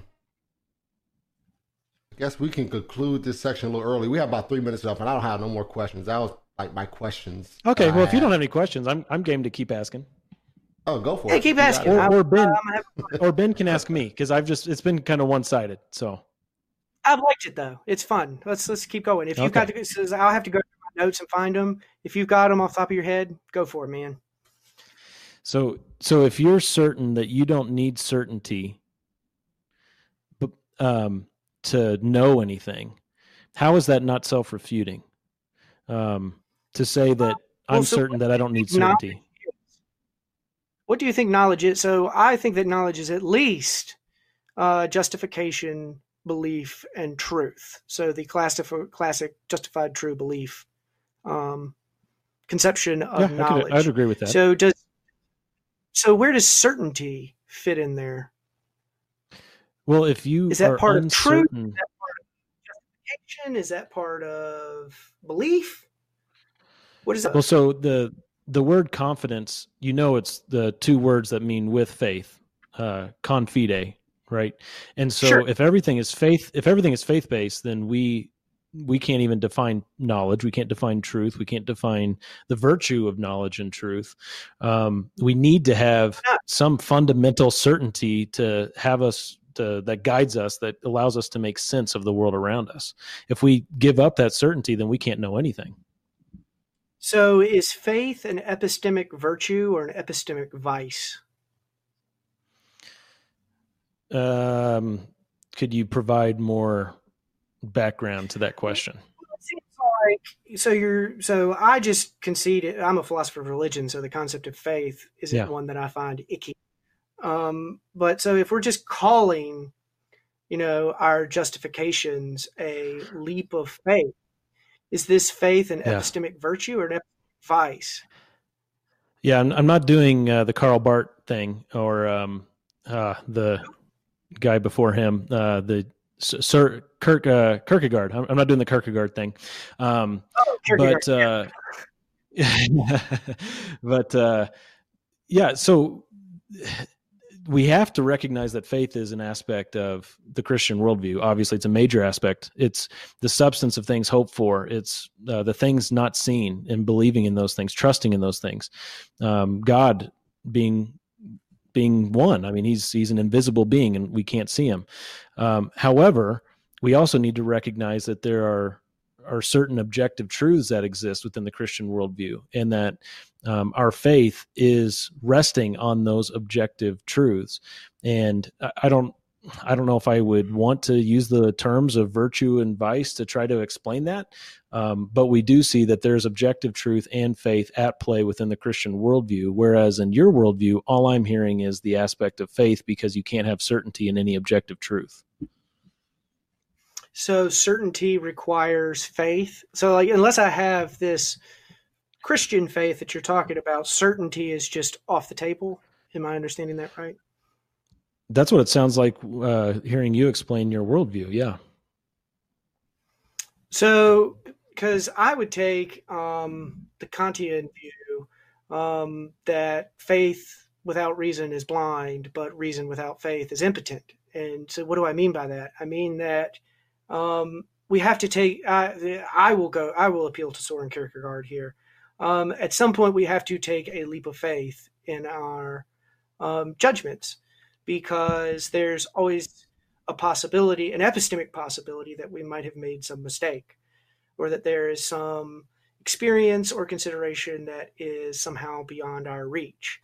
Um, that's one of the classic uh, objections to foundationalist philosophies And so I'm Hegelian in part by trying to avoid that, by saying that look, this this this faith, this leap of faith that we put into reason is justified by the transcendental argument I gave earlier from Kant about we couldn't know anything um, unless the world is set up like this. So that's what I mean by faith without reason is blind, meaning that if you just have faith in anything, you're not going to find the truth. But reason without faith is impotent, meaning that you would just never get anywhere. You would just sit there and you would be forever stuck between two considera- two considerations, never being able to make that judgment. And All right, so, that's time right there. That's time uh, right there. All right, it's all good. It's all good. All right, so now we're going to transition to our closing statements. So, audience, if you have questions, make sure you get them in, um, so we can have this Q and A. Uh, so, starting with Jeremy, you're up for your your five minute closing. All right. Um, I really appreciate the discussion, and uh, all I'm I, am i am hearing just so much of the struggle of wanting to embrace the Christian worldview of logic and reason and morality um, without starting with the Christian God. There's just a lot of um, a lot of philosophical discussion that just at, at, its core precludes the existence of God, and um, you can't have the th- the result of God's existence without the God who exists, and um, it, it's tough to to listen to and um, you know, I, I just hope Ben that that you can see where I'm coming from on this. That these eternally unchanging immaterial realities, the fact that you believe there are moral obligations, that you have a moral obligation to your wife, that you have a moral obligation to your child who's about to be born um, in a couple of months. Um, the fact that those moral obligations exist means that uh, there is a God who has authority, who has designed this place, and who has uh, given us uh, a conscience, who has given us a law, and who has given us a Savior, and um, and that's how we are to make sense of of the world around us. Without without Him, we can't actually know anything and we will ultimately end up in a place of forfeiting all knowledge we will forfeit all purpose we will forfeit all meaning because all that there is in the universe uh, without God is just a bunch of atoms uh, bumping into each other, a bunch of chemicals in our brain, and we have no meaning. We're seeing the result of that worldview in our nation and in our world today, and it's absolutely devastating. Uh, but the message of the gospel is able to redeem that. The message of the gospel that though we are sinful, fallen creatures by nature and by choice, uh, God Himself has stepped in to humanity. He came in the likeness of men. That He was in our stead on the cross, dying the penalty we uh, the penalty we deserve, death. Uh, he took on for us as a substitution. Uh, we were talking earlier about uh, the sin nature requiring death. And I hope that's something that um, is heavy on your heart. I hope you've thought about that, and I hope you continue to think about that. That we have earned for ourselves death, but God has given us a gift in Jesus Christ. He's given us eternal life. And as Jesus was in our place for our sins, bearing the wrath of God, uh, we can have all of that sin removed. Our sin can be cast as far as the east is from the west because our resurrected Savior is able to um, provide the the atonement that we need, and it's by faith alone when we recognize that there is nothing we can do to save ourselves, and we submit to God in the gospel. He is uh, able, He is willing. Uh, to transfer us into his kingdom, to make us children in his family. And we find and discover, as Colossians 2 says, that all the treasures of knowledge and wisdom are hidden in Christ. And that's when we truly begin to start understanding the world around us. Uh, it says in Scripture that the fear of the Lord is the beginning of knowledge. And without the fear of the Lord, we just have a bunch of philosophical uh, jargon. Um, we have endless books, endless uh, philosophical arguments that never result in any certainty, that never result in any hope.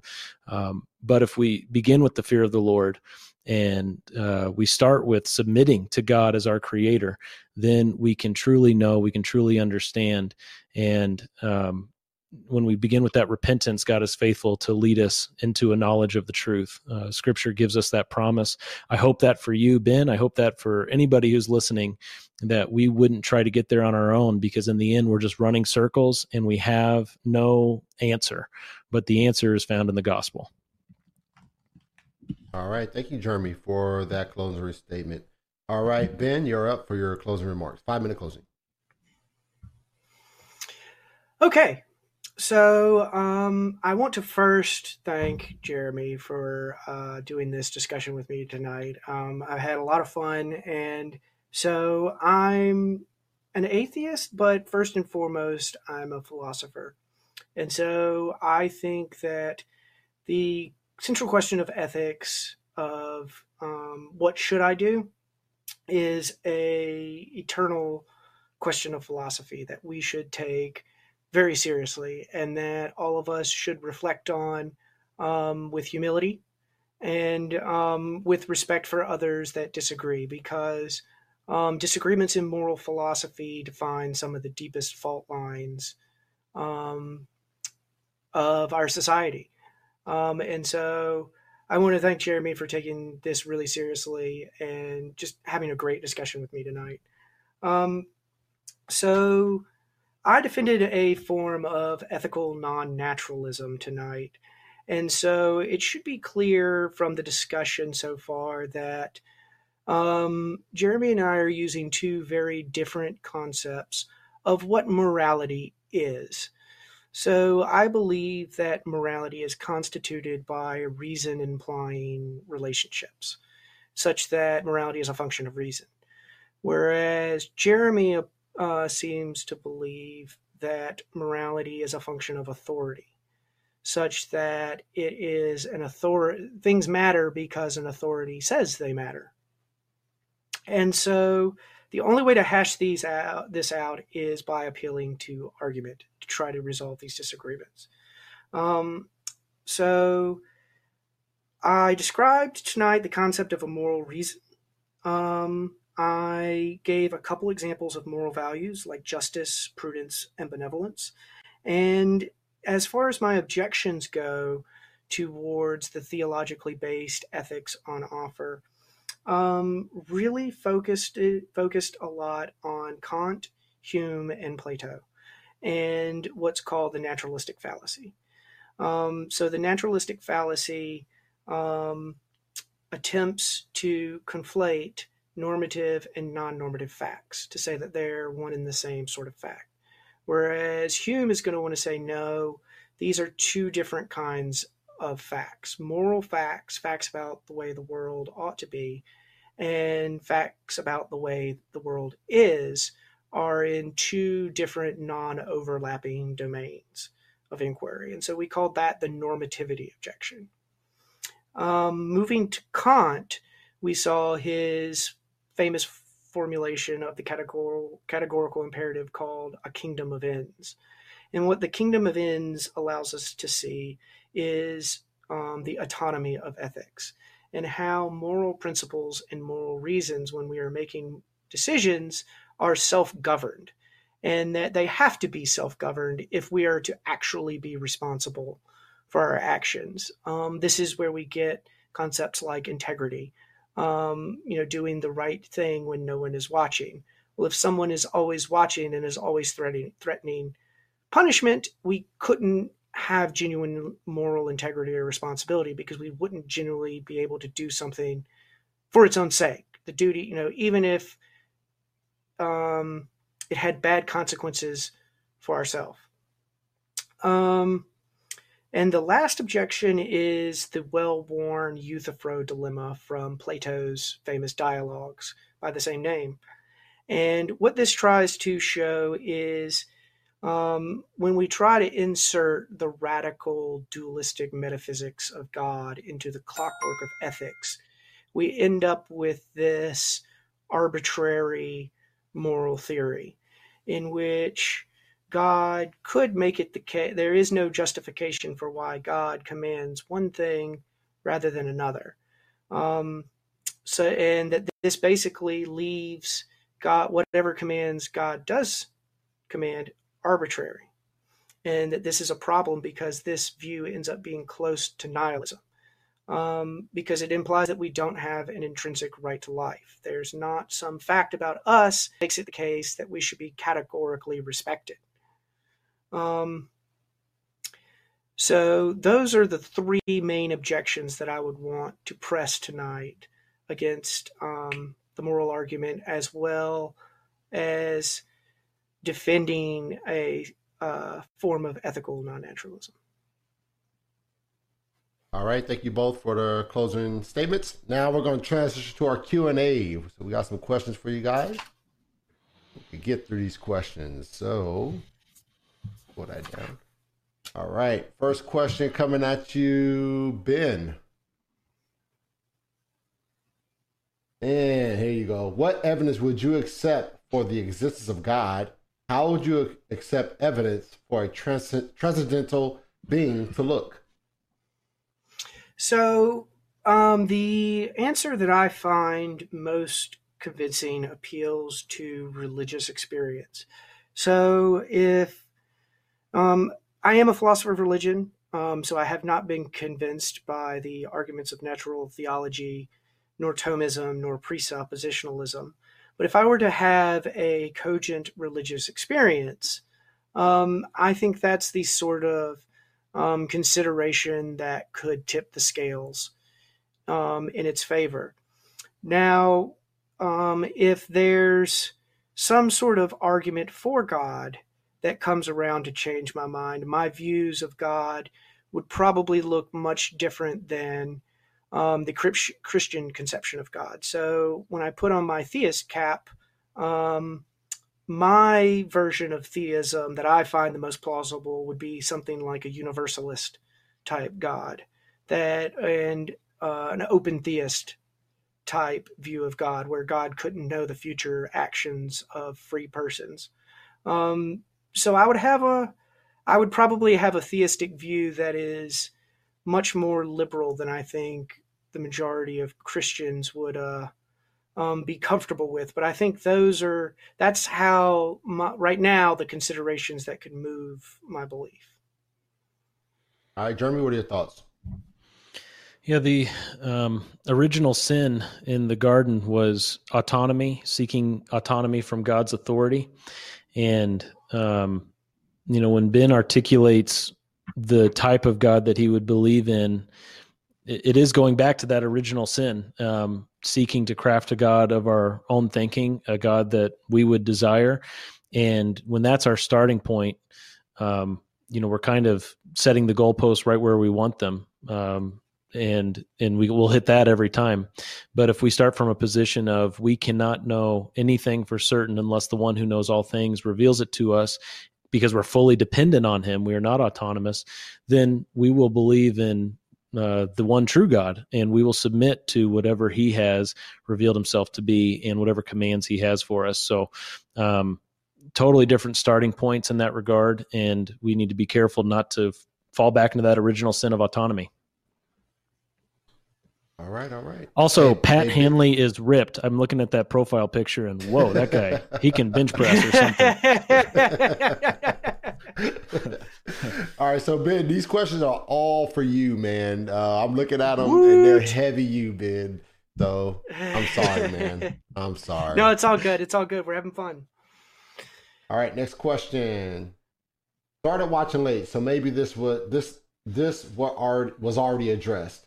But how how does an is become an ought apart from a command in the context of morality?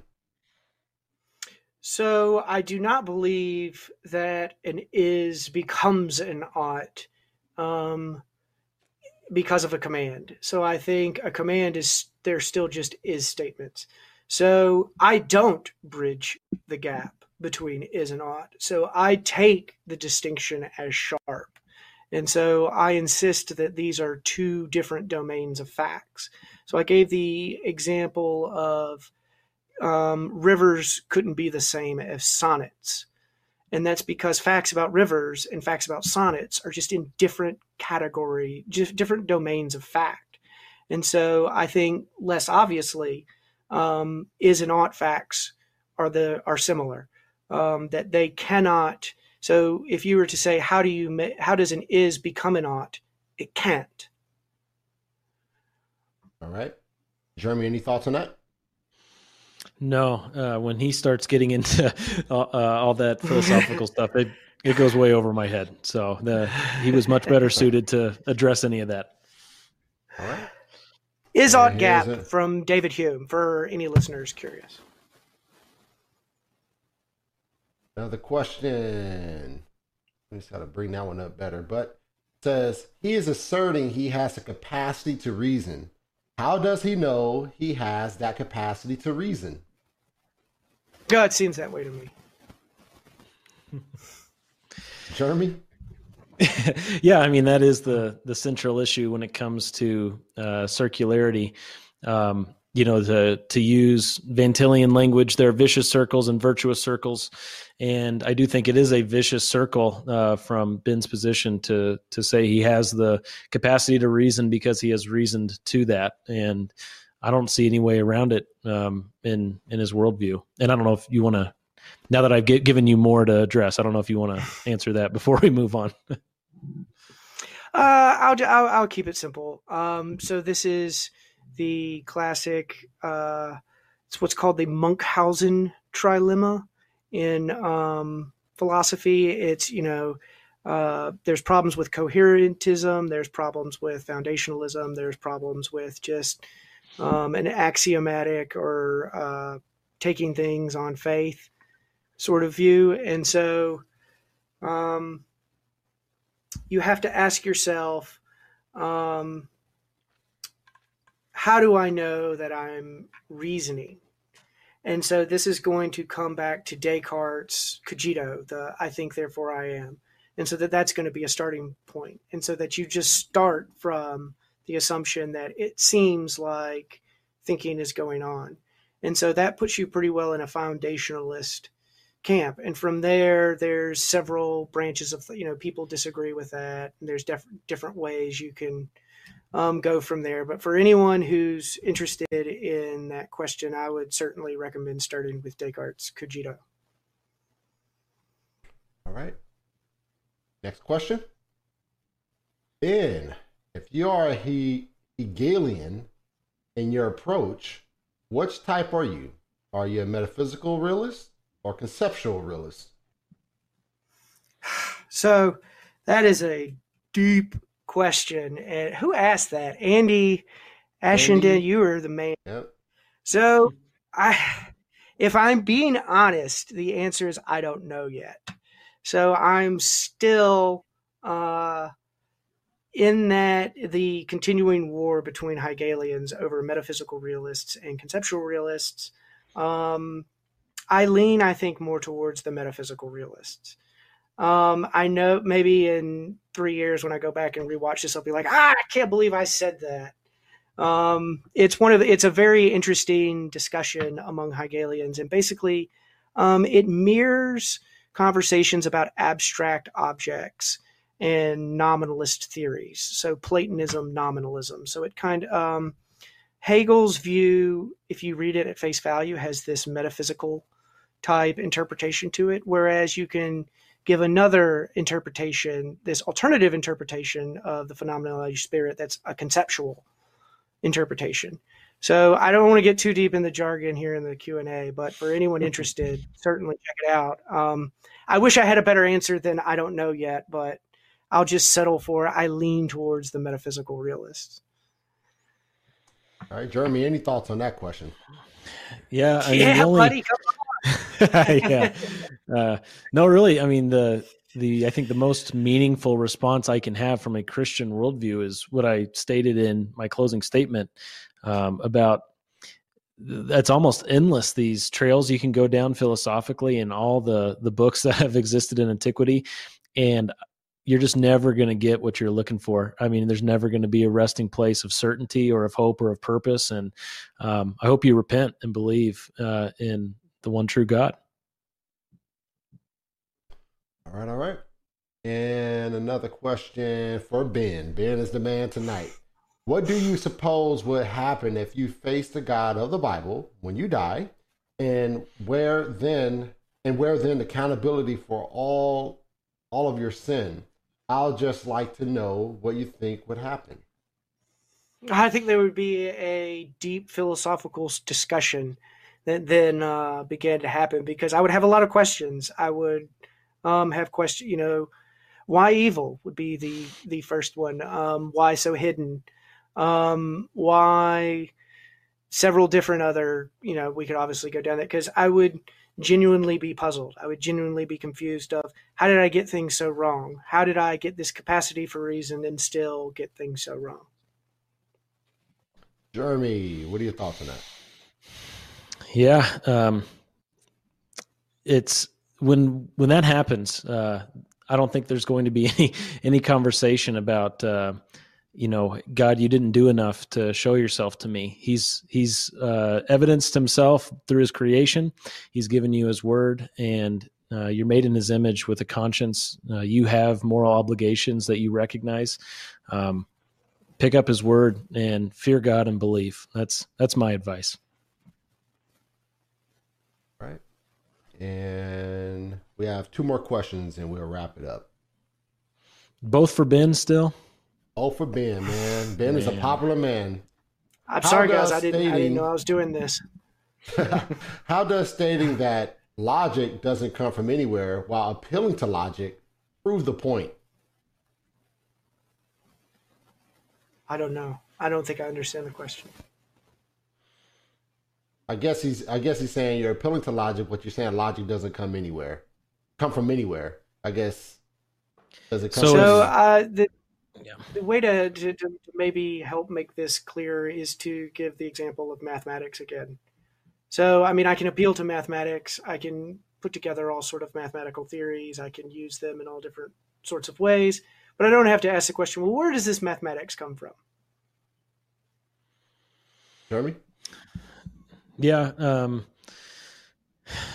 I, I, don't know if I have too much to add. I mean, basically, everybody participates, uh, regardless of their axioms and beliefs. Everybody participates in logic, math, laws of nature, um, etc. And we, we all participate in it, but we all have different uh, well groups of people have different theories about where these things come from and perhaps what you know this guy is asking is if you if you don't even um, look to justify where logic comes from by by saying well it's not contingent it's just eternal then um, how is that satisfactory i think that might be what he's saying um, he, maybe from his uh, point of view it's not satisfactory and i don't know if you want to address that ben or yeah no, no, no i think that was good without having a clear understanding of the question, at best we're kind of yeah. speculating too. All right, and this is our final question right here. Same guy. Uh, where does he? I often don't. I just presuppose that.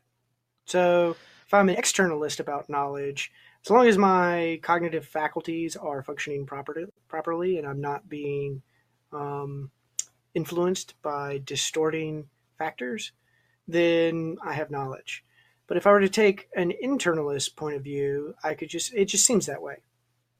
And that there's a principle of phenomenal conservative that says that I have prima facie justification um, for seemings. When things seem some way, I'm justified in believing that they are that way, absent of defeaters. So those are two different ways to um, approach that question. All right, all right. Good stuff, guys. Good stuff. That concludes this debate. That concludes the Q and A portion of this uh, of this debate. I thank you guys for joining me. Super uh, fun. Yeah, it's, it's thanks a for having conversation. Me. Huh? Yeah, you thank you ben? for having. Me. Yeah, oh, thanks no for problem. having me and I know it was last minute, but uh, Jeremy is is great to become friends with you and have this discussion. Thank you so much. Yeah, th- thanks, Ben. Thanks for signing up for this. Even though I'm a presuppositionalist, I know that uh, that's not fun for many philosophers. I had a blast. Uh, I had a oh, blast. Good, good, no, I. I, I disagree with that. Uh, character characters. A lot of my I'm friends with Tyler Vela. I'm a lot of my friends are presuppositionalists. So I think there is a healthy tradition of presuppositionalism that's worth engaging with. Good. Cool. cool. Uh, thank you guys. I do send out gifts, so I'll be contacting you after the show to get your address to send a gift to you. Just a thank you to me, uh, from me to uh, just say thank you to guys and take your time to come on the show. All right. Thank you so much. Okay, thanks. All right. Great stuff. Another great show and um a good old morality debate. You know, these debates always bring home the centrality of who we are as humans, um, and why we do the things we do, and who are we accountable to. Um, and that's an important understanding that we need to have. Um, we're just not freelancing and being moral, you know, just doing whatever we want. You know, we're just not willy nilly in it all over the place with our morality. There's a standard, you know, that we have to apply, uh, abide by, and we need to understand what that standard is. And you know, obviously the gospel truths is engaging the culture of Christian truth, and we're doing that through debates, interviews, and Bible lessons. And the title of the show is the gospel truth. So I cannot leave you without first telling you the gospel, what the gospel is. All right. So First Corinthians chapter 15, verse 1 through 5, it says, Now I make to I make known to you, brethren, the gospel which I preached to you, which also you received, in which also you stand, by also which also you are saved. If you hold fast the word which I preached to you, unless you believed in vain. For I delivered to you as of first importance what I also received that Christ died for our sins according to the scriptures, and that he was buried, and that he was raised on the third day according to scripture, and that he appeared to Cephas, then to the twelve. How important is that? How important is that to understand that Jesus Christ died and he resurrected? Um, and a lot of people, when they preach the gospel, they tend to focus on the death of Christ, and they don't really exemplify the understanding of the resurrection, how important the resurrection is. Um, so that's the point of this verse. You know, the you know Paul the apostle speaking to his audience, you know, expressing that the, the that Jesus Christ's resurrection wasn't something that's that's just made up. It wasn't something that didn't have uh, eyewitnesses. Um, he appeared to the 12, he appeared to Cephas. And this is something that we as Christians hold fast to. And obviously, when we're preaching the gospel, we want people to know who Christ is. We want people to know the truth in Christ and that Christ is who he said he is in the scriptures.